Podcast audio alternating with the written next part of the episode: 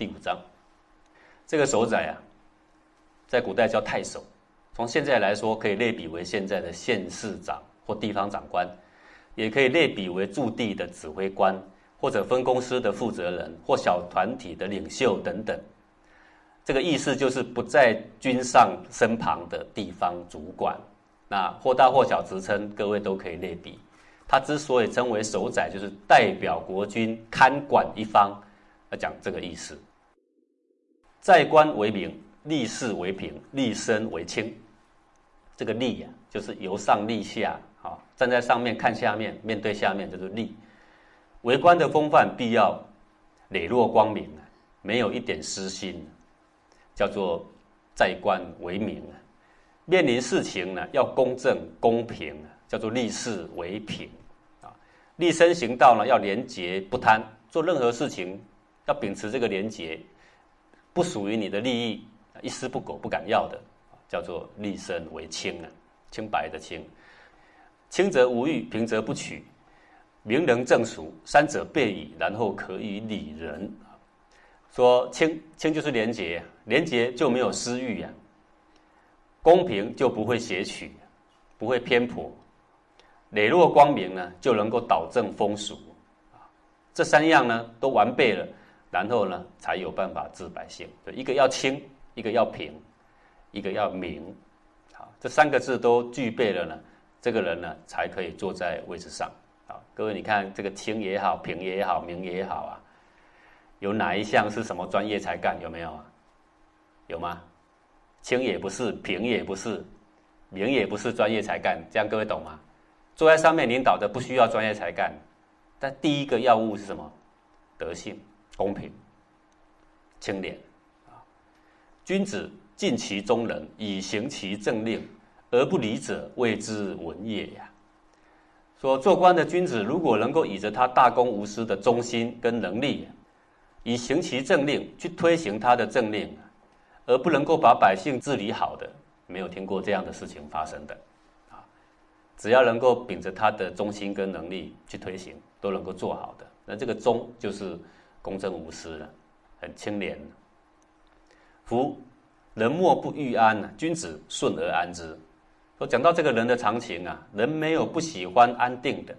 一个主管一方的君子啊，便顺着百姓们希望安定的特性，去使他们得到安宁。你可以征调民意，你可以叫百姓做什么做什么，但这些做好之后，大家会更安宁，那大家就会愿意做。这个叫做这个顺而安之了。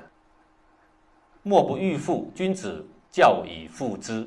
人们呢没有不喜欢富足的。那一个有为的君子便教导百姓们呢，他们的生财之道，去使他们得到富足。得到富足是应该的，不是不应该的啊，是应该的。但是要教他们君子爱财，取之有道。怎么样一个君子的生财之道？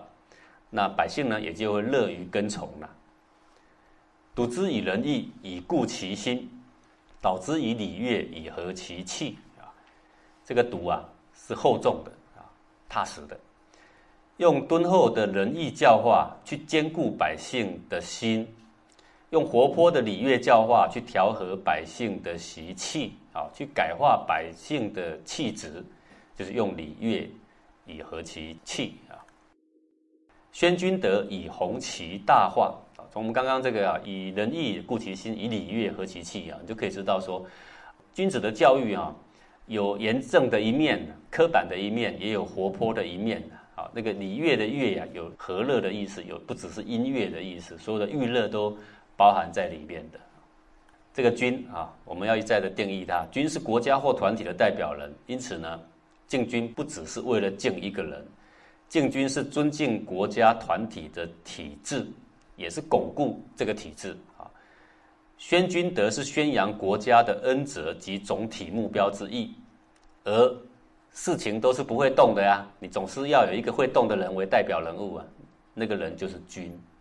所以谈到君的时候，之所以称为君，是因为它代表一个很大的架构，为了尊敬这个架构、执行架构目标而敬君，而不是为了只是敬一个人，这你要搞清楚的，并且时时要去宣扬君上代表国家。派他来造福百姓的恩德，一个首宰是谁派来的？是君上派来的，国家不会说话嘛，体制不会说话，他要不要个代表人来说话？对，那个就是君上。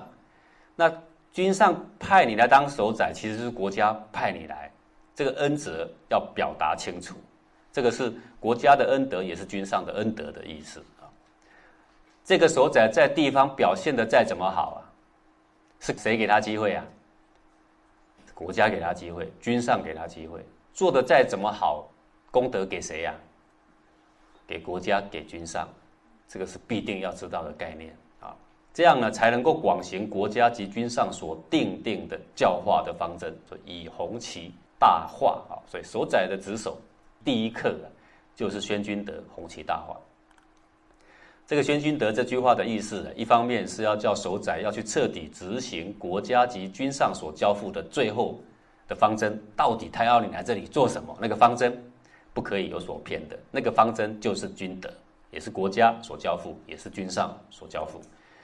另一方面呢，是教守宰不可为了造誉于自己，凸显自己的声名及恩德，而故意漠视君上及国家的存在，致使百姓与君上渐行渐远，而存施恩于自己。这个情况会不会常发生啊？是常常发生的。这个公司好不容易派了一个培养十几年的人到某地开始驻地。啊，代表国家来经营该地，就经营经营半天，你就发现一年后那一个人把席卷了全部的人走了，有没有？那一年之间他在做什么？为公司还为自己？全部为自己，啊，那其实都有迹象可循的。我们看《尚书康告篇》呢，各位《尚书》为什么要学呀？中国所有古典古籍六艺。它的总龙头啊，就在哪里啊？就在尚书上，都是依据尚书的精神所引发下来的。入世法、治世法、出世法，全部都是包含在这个里面。它包含着古圣先贤、尧舜禹汤文武周公这些所有的圣脉的这些圣人呐，他们的治世的法则，自己呢修身的法则，出世的法则，通通在这里面啊。所以呢，这个尚书啊。劝各位是有空看的，但是看起来是有点困难，因为它每个字都很古老了哈。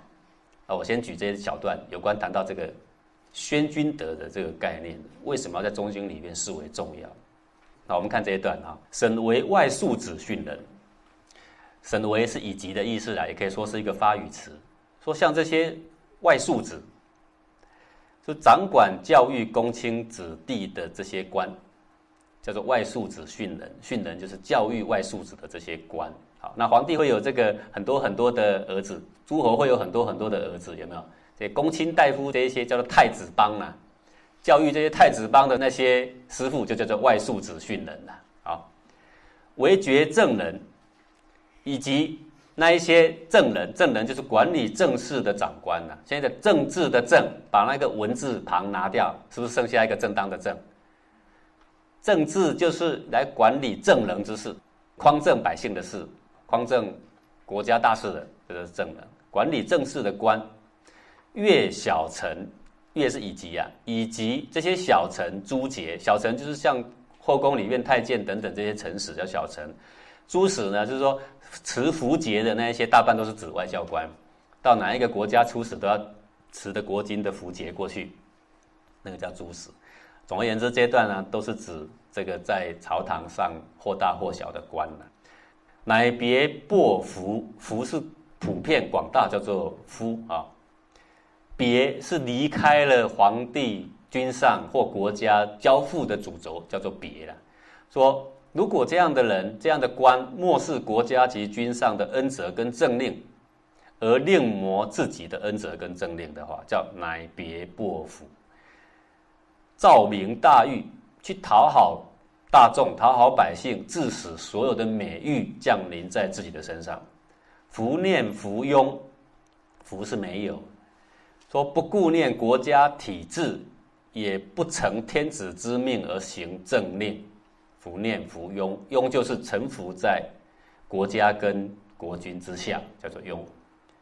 官绝君，官是鳏寡孤独的官，就是孤立。孤立了他的国君，这一段话简单的说，这个太守在当地做了很多很多有利百姓的事情，可是呢，就是不去提他的国家跟国君派他来这里的恩泽，有好处从来不提他们的。他虽然没有讲自己，可是最后会降落在哪里？降落在自己身上，造自己的大狱，百姓的大狱造在他的身上，孤立了他的国君。实乃引恶为正对，食乃隐恶，食就是是这个，这种人就是一个大恶之徒，隐就是大扩张的意思，说这种人便是真正的大恶之徒啊。为正对，正是君的自称。说这就是呢，所有为君者所深痛恶绝的，疑疑就是这种思想的人呢，无药可救。奴乃其素由之意率杀。奴是你们，你们可用适当的刑罚去讨伐这种恶人。啊，如果有一个太宰被我派出到当地。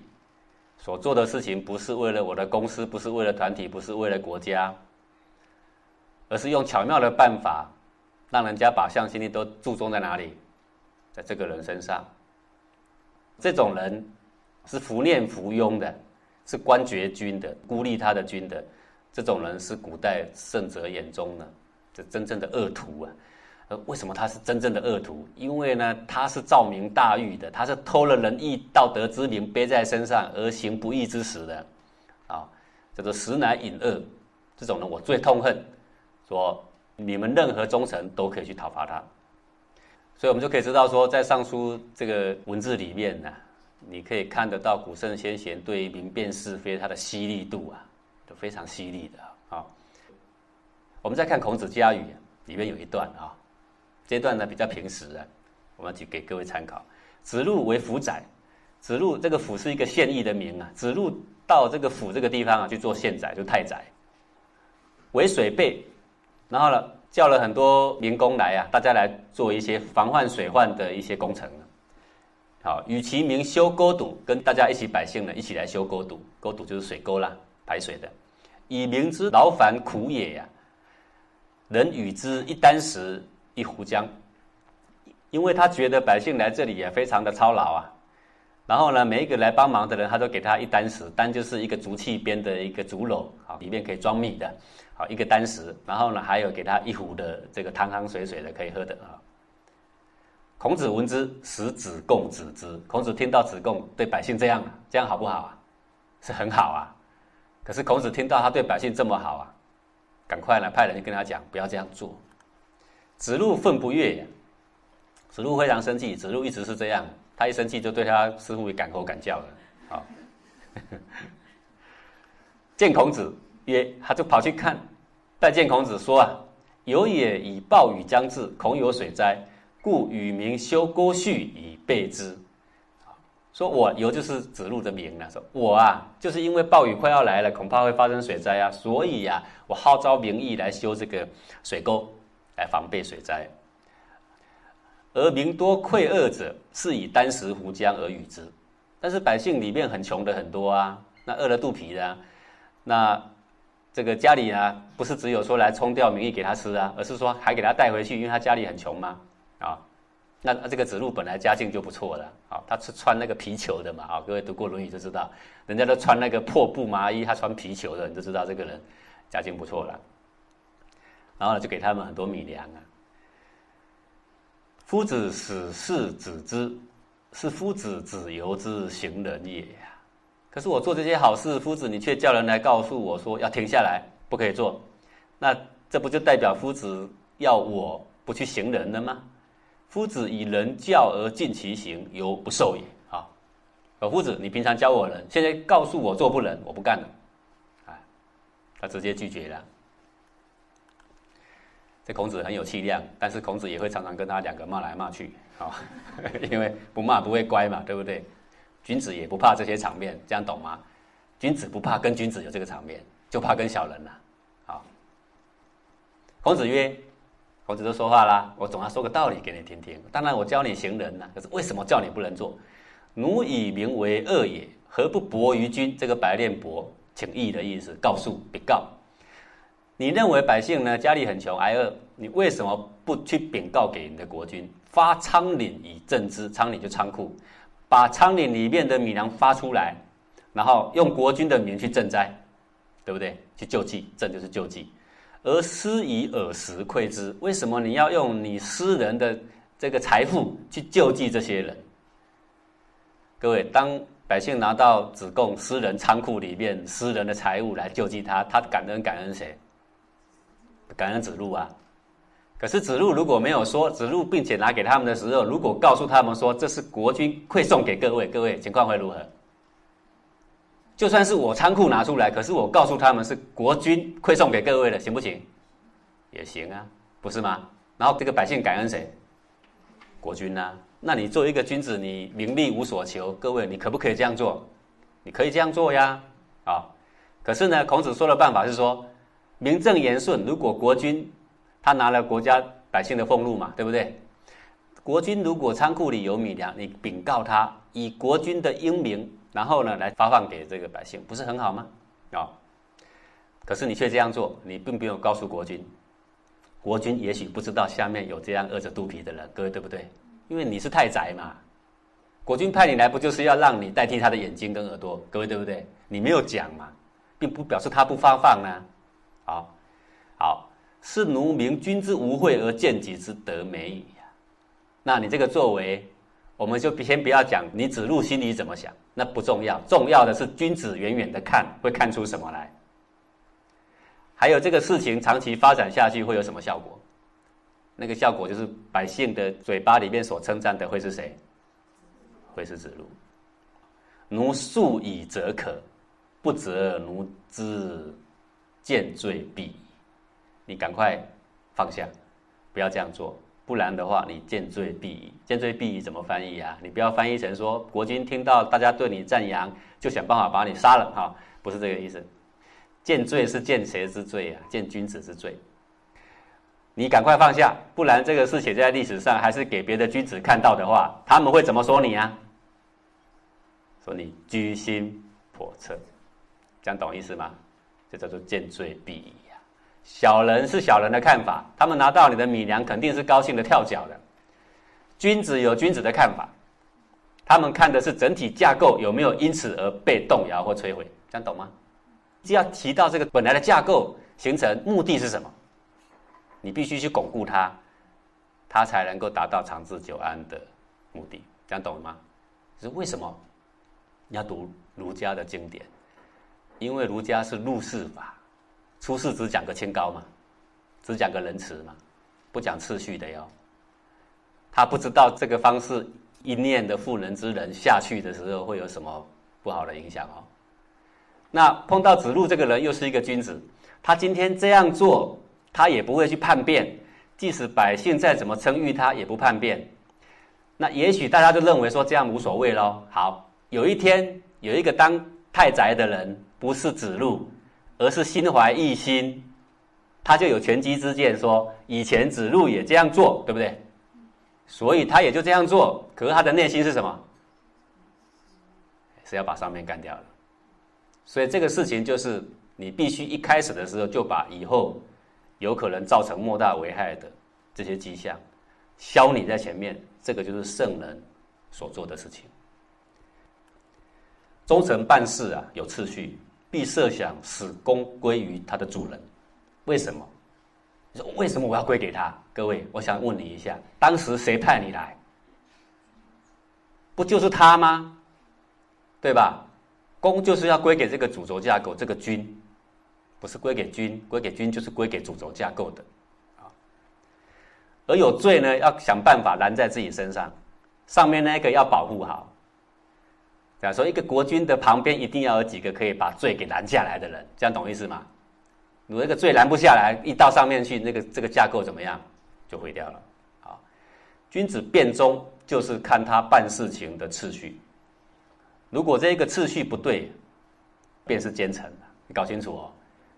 子路肯定是一个内心很正直的人呐，可是他办的事情如果照这个方式继续办下去。他没有发现的话，也不被称为一个君子，因为君子就是高瞻远瞩，值得人家效法。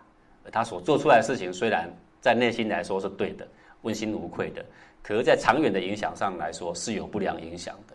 这古人呐，落笔啊，如果再碰到死鱼这种人当记录的官的话，他会怎么写呀？他会写“子路照明大狱，官绝君”。你相不相信？好，不要碰到死鱼啊，碰到别人就没事啊，碰到死鱼这样的人就死定了啊。以这件事情呢，他可以怎么办？他可先告于君，然后君看着他怎么选择，他也许有这个粮，然后就发放。然后是不是这个功劳就美名归给君啊？这样是不是圆满了我们做一个忠臣的德性？各位对不对？圆满了君，也圆满了臣，也圆满了百姓一心向着国君的愿望，是不是三个都圆满了？也有可能是这样，我禀告他，他有粮，他不放，有没有可能？有可能。那我们就把罪给拦下来，子路自己担，好吧？让百姓的指责归给谁？归给子路。好，你要这样子做，啊，这个才是一个忠臣良将啊，他所处事的办法。也有一个可能，你禀告了国君没有粮，那你可以怎么做？你说我家有粮啊，然后你三更半夜就把粮给带到国军的仓库里面来，隔一天以国军之名发放米粮，这样懂不懂？然后内心有异心的，明天就会出去说。其实啊，你们知道这些粮哪里来的吗？你看看会不会这样？本来呀，你有这些俸禄，有这些财富啊，还要有八成归功给国家的安定啊，各位对不对呀？拿出来回馈给国家有什么啊？有什么不可以啊？不是吗？然后装着一脸无辜，其实都是我，他们都没有发现。你们发现现在的人净干这些事，这样是不行的。好，如果为什么我们要学中经？原因就在这。我们再举个和我们比较切身的例子来说明了啊。好比禅院派一个人去负责某个区域的分院，或者是到某一个地方去做教育。但这是我们举个切身的例。如果你在公司，你就要类比；如果是老板，你就类比为我公司派一个人分公司的经理到哪里去主管这个事务，这样懂意思吗？啊。结果呢，这个被派任的人虽然是很努力，整天都很努力。七点就到公司，晚上十点才回家，有没有？很努力的，能力也很出色，但是出口闭口没有提禅院一句，没有讲到禅院派他来的恩泽都没谈到，派他来的目的也没谈到，要他如何照顾大家也都没谈到，所谈到的都是只有自己的付出。在观察那一些被他所教育出来的人，出口闭口只有这个人的美名大誉，对禅院不曾有一点感念，甚至还常常对禅院有吹毛求疵的批评。如果你看到这些现象的话，那么从这些现象看来，此人的努力是在巩固禅院还是自己？那当时他是禅院的一份子，禅院这个架构设立当时的目的是什么？能不能被实现？看他目前的作为，是一直偏离这个方向。啊，他所宣扬是禅院院主所交付的目标，还是自己的目标？那是他自己的目标。而这些跟从的人呢，在不知不觉中，最后所经营的是禅院整体和谐的成长目标，还是一个令臣所经营出来的小圈圈呢？他会在这个小圈圈里面美名大誉不断的创造，提到禅院就略有批评，不然就是闷不吭声。有一个人说禅院怎么好，他就嗯，他不说话也等于有没有说话？等于说话了耶，这个才是。最后一把暗暗的刀哦，那一把刀是杀伤力是最重的。每次谈到大家都在笑，就他就不笑，嗯，就脸垮下来，对吧？也许你会替他辩解说啊，他可能是没想到。但是这些简单的办事程序及道理，对一个心怀整体的一个正直的君子来说，是不可能没想到的啊！各位对不对呀？唯独那一些贪图施恩的人呢，那个小圈圈呢，会有点迷惘而已，其他的是不会的啦。啊，这种情况在古代明君眼中啊，此人纵有再好的才干，对他下面的人再怎么好，不仅不能继续用他，还会把他视为大恶一般，立即铲除。圣人也会这样的，各位要了解这个事情啊。有远见的领导者，看到端倪出来，就要把它铲除了，不会等它变成龙，变成牛。这样懂意思吗？问题是这样，团体中不是每一个人有远见的。不过当这个决策出来的时候，会不会有异样的声音跑出来？是会的。比如说铲除异己呀，嫉妒他的才干呐，有没有？这些声音就会开始出来的。这个并非上位者要排除异己，或是嫉妒一个有才干的人。各位啊，上位者下面的人就是他的手脚，他的手脚越强，他是不是越轻松？是的。所以下面越有才干，如果那个人懂得巩固本体，那上位者高不高兴？非常高兴。但是那只脚很大，可是他却是想要脱离母体的时候呢，还没长大就要砍了，这样懂意思吗？那才是一个明君呢。而是这样的存心呢，与当时设立这个团体的整体架构所希望达成的和谐的目标及预设的教育主轴，已经完全的违背。怀着私心违背这个主轴啊，叫做不忠。这样的人呢，在古人的眼中叫奸臣，因此在圣人的眼中，这种做法已经犯下不忠不义的大过。啊，《易经》有个卦叫泽风大过，就这个卦，上面泽，下面风。这个卦之所以叫大过，而不叫小过，那是因为它的中间看起来都没问题。各位，中间壮不壮啊？中间很壮，你可以看得到中间这四个羊爻壮得很。但是问题就是本末怎么样啊？腐朽了，他的本腐朽，他的末也腐朽了。这就像是一个伪君子一般，是一个伪君子，可是又特别有才华，才能干出大过的事情来。这样懂吗？而另外一个卦叫小过，会小一点，为什么？因为这一根也是阴的，这一根也是阴的，只剩下两根阳爻。小有才干，可是呢，有太多的人可以看穿他的时候，他可以干出来的过就怎么样？小一点，这样懂吗？这种太宰才会干出大过，这我们要知道的。